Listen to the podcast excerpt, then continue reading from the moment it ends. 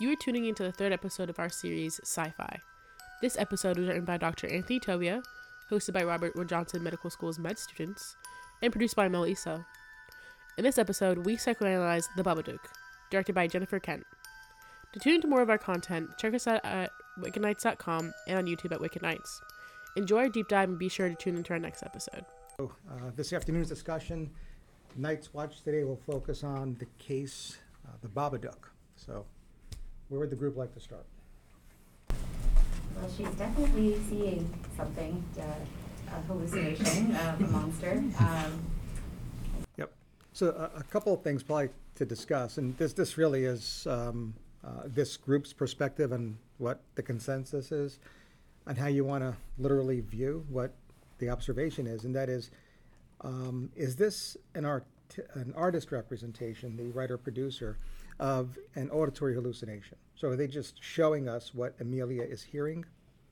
um, because that that's meaningful, and we can say that audit, uh, that excuse me, uh, Amelia um, is experiencing auditory hallucinations.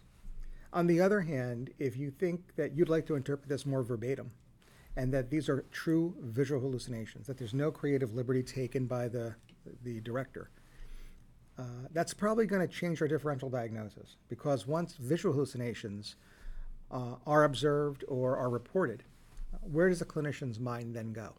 more medical. Like Exactly right.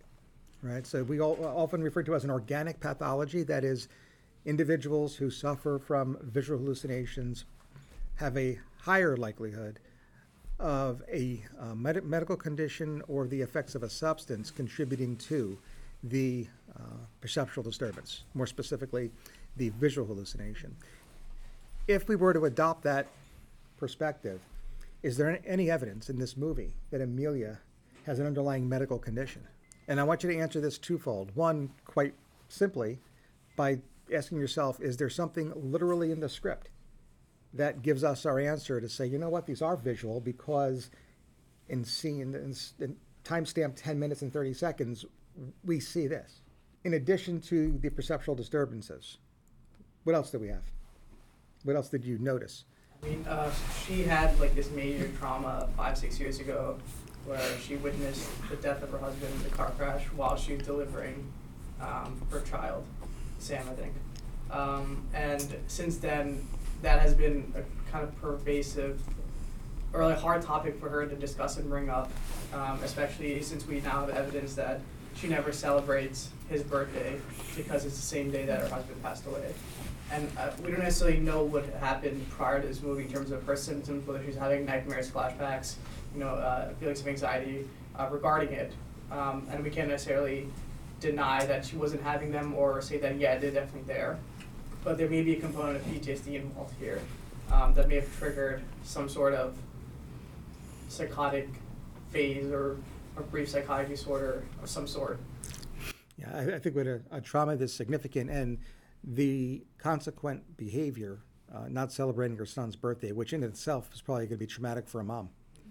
Um, we can't dismiss PTSD. Uh, and then I think once we discover what happened with Oscar, um, certainly people in a clerkship, a psychiatry clerkship, would begin to watch this movie with a specific eye towards any of the signs and symptoms that would rule in for post-traumatic stress disorder. Right?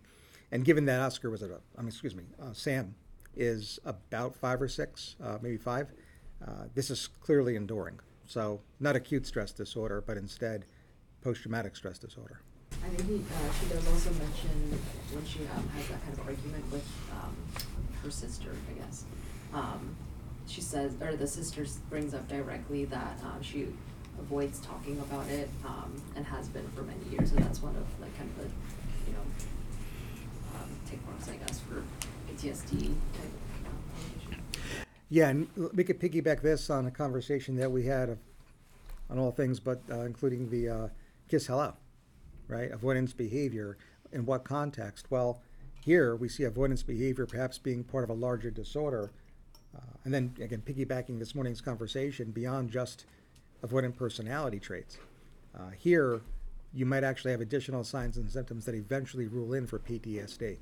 And is what we observed with an interaction with Amelia's sister evidence of that. other interesting behaviors or scenes observed in Babadook pertaining to Amelia? Think um, this is also mentioned by the sister that um, she doesn't like going to the house because it's like depressing at the house or something. It's like gloomy, kind of dark. So I think it's alluded to a few times that there um, are some kind of depressive episode symptoms. Um, I mean, like the sleep problems um, are pretty prominent throughout, but it's a little bit like tied with I think like psychosis. So um, there's definitely like a depression, uh, like an MDD or mood you know, episode kind of, um, um, Yeah, yeah, I, I want to talk a little bit about tying it with psychosis in just a second, but before we, before we get there, and that, that does need to be discussed, can we now draw a timeline to this in terms of the evolution of what appears to have been or appears to be a major depressive episode? So upon the death of her husband, what is the most likely, what is the single best answer most likely to appear on a shelf exam if a clinical vignette, and how cool would this be, mirrored the plot of Babadook, or the Babadook? I, uh, it's hard to say w- because as far as we know, she's been kind of depressed since like the death of her husband. So like the movie starts and then that's the timeline. So as long as Sam has been living, it's like six years. Right. But let, let's say the, the clinical vignette on your shelf is one day after the death of her husband. Dot, dot, dot. like the psychotic, like the, Well, no, no, no, or no. just just the dysphoria. grief. Hmm? Grief. Yeah, yeah. This is a, this is a uh, again. Remember, we're going to call this a normal grief reaction until it's not. Now, again, in, in about five seconds, when she starts talking about this shadowy creature in her bedroom, all right, you got us. But let's always reset our brains as clinicians as believing that what our patient's story is is bound in reality and normal. It's always got to be our starting point. So this is a, a grief reaction, otherwise known as bereavement. What if, however, this becomes protracted and clinically significant, right? Persisting complex bereavement disorder, otherwise known as complicated grief or complicated bereavement. What happens next if we begin to see additional signs develop, including, that is, additional to the depressed mood, including the difficulty sleeping, difficulty concentrating, etc.? Then what? MDD. And five years out, that's exactly what might be happening. And now we may actually have a case formulation on the etiology of her major depressive disorder. Right? Starting out with bereavement, evolving to persisting complex bereavement disorder, then to a major depressive episode. And perhaps, and this is where the second part of our question is, maybe even major depressive disorder with psychotic features. I think the thing that I initially when I was watching the movie, I, like you were saying, because I'm in a clerkship and looking for diagnoses and the thing, my first thought was schizophrenia. But I was what I realized we don't actually have a clear timeline of is what symptoms are like when she is not acutely psychotic, or maybe during the rest of the year. Because I think they um, the um, the neighbor says, I know this is like a difficult time for you. So is this like does she have kind of MDD with psychotic features around the time of her husband's death slash her um, son's birth, or is she kind of baseline, um, kind of like psychotic almost? So like, is it like schizoaffective, or is it frank schizophrenia, where she has kind of psychosis throughout the year, and then, um, or not throughout, but you know, like very prominent psychosis, I guess. Um, and then this is like a mood episode tied to, or like, I- you know, we don't know the in betweens, I guess, and what she was like, um, uh, you know, throughout the rest of the year. And I think that would be like the key distinguishing thing between like the, that kind of group of diagnoses. Yeah, yeah, it would be, and you gave the answer to my next question. Uh, it's exactly what we need to discuss. Uh, the answer already provided, timelines and timeframes. Uh, because when people like Amelia present, uh, whether it's uh, in a film, The Babadook, whether it's in an office, or whether it's uh, in an OSCE or uh, test, shelf exam, uh, you are going to see someone in a slice of time that is demonstrating both mood and psychotic symptoms. And you're going to have to figure out the chicken and the egg, right? Because if in Amelia's case, we actually do go back in time and it is revealed that she demonstrates mood symptoms, specifically depression, without psychosis, then we establish this as a primary uh, mood disorder. specifically major depressive disorder with psychotic features. If, on the other hand, the alternative actually uh, is teased out, that is, Amelia does in fact demonstrate in the prequel psychotic features in the absence of mood, and maybe the death is an uh, a precipitant of, a, of an additional episode, then this is a primary psychotic disorder. And the name of that psychotic disorder would likely be uh, schizoaffective disorder. Even though we don't necessarily observe anything in this particular movie, we can't definitively rule against bipolar being the mood disorder with psychotic features. And given the prevalence, 50%, we have to keep that in the back of our minds. That is, somebody's got to build this, this prequel. One of the reasons why I love this movie is because there's something called, uh, I, I don't think is a true double bind, but um, it, it, it kind of runs parallel to what psychology has defined as the double bind, right? Um, anybody recall what this is? Um, so uh, Bateson suggested that when individuals get two simultaneous but opposite communications, um, that could cause distress. And in the 1950s or so, it was actually thought to be a cause for schizophrenia. And because these messages within the family structure usually came from mom, it derived the term uh, the schizophrenogenic mother. Uh, all of the above has been debunked. Right? Now, we know the double bind having uh, miscommunication, like doing one thing but saying the other, consistently um, throughout uh, an individual's development could be problematic, uh, despite the fact that it doesn't cause schizophrenia. But you could see how it could certainly increase the risk for mood and anxiety disorders. In a similar context, I take this ending to be very ambivalent because I think at first glance, you almost feel as if, I, I don't know if I could use the word feel good ending, but you kind of take a little bit of a sigh of relief. But intellectually, when you discuss the ending, which of course we're about to do, uh, I think the direct opposite is going to be our conclusion. So uh, I don't think I don't think just as a teaser, things are as they seem. Right? Now, before we get there, I want to first talk about and go back to this evolution that we painted, this this progression of dysphoria in the character of Amelia. Uh, that again started out with a, a normal grief reaction and looks as if it's evolved to major depressive disorder with psychotic features. Because as she is grieving, we could try to superimpose Elizabeth Kubler Ross's stages of grief. This particular character is fixated in the denial stage. And I think the Babadook happens to be some manifestation of Amelia's denial. I think we're all comfortable in saying that uh, Amelia is fixated at the depressed stage uh, of Kubler Ross's theory.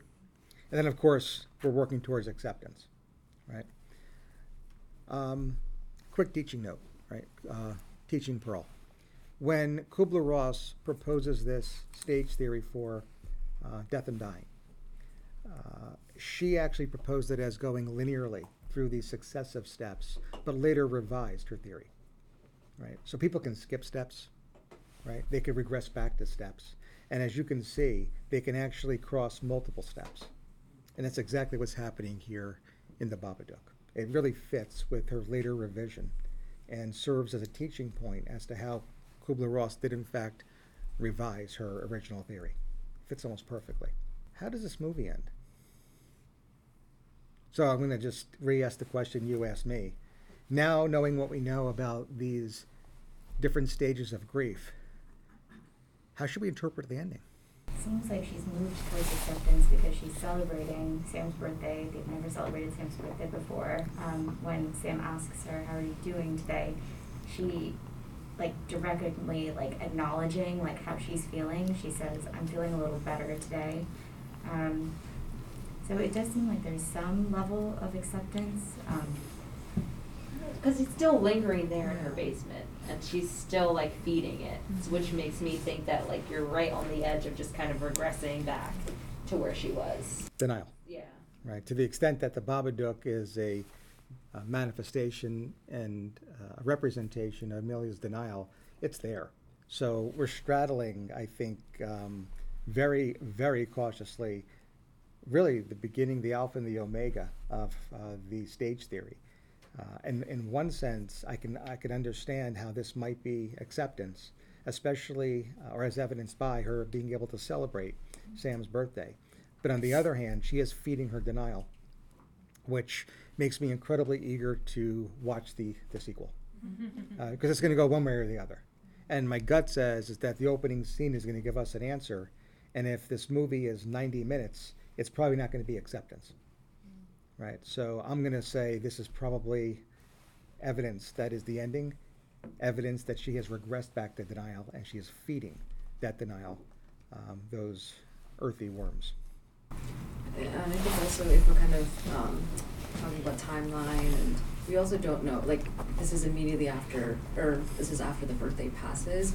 Like, um, if it's more along the lines of like with psychotic features, like has she kind of returned to her baseline of there's no mood symptoms, there's no uh, psychosis anymore, um, and you know has she like truly accepted it, or has this mood episode with psychosis like is is it over for the time being, and that's why it's kind of in the back. Just it's gonna you know it can come back. Like it's I think um, they also show like the door has several like new locks um, around it or something. So it's like can it can it come back?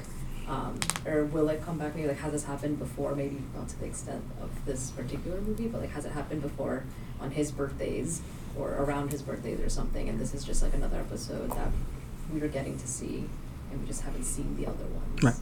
And, and again, that would be that would be consistent or uh, consistent with or supportive of this being a primary mood disorder. We would expect more of uh, uh, it being it being more of an episodic illness than let's say a primary psychotic disorder like schizoaffective, where it's a chronic and persistent mental disorder.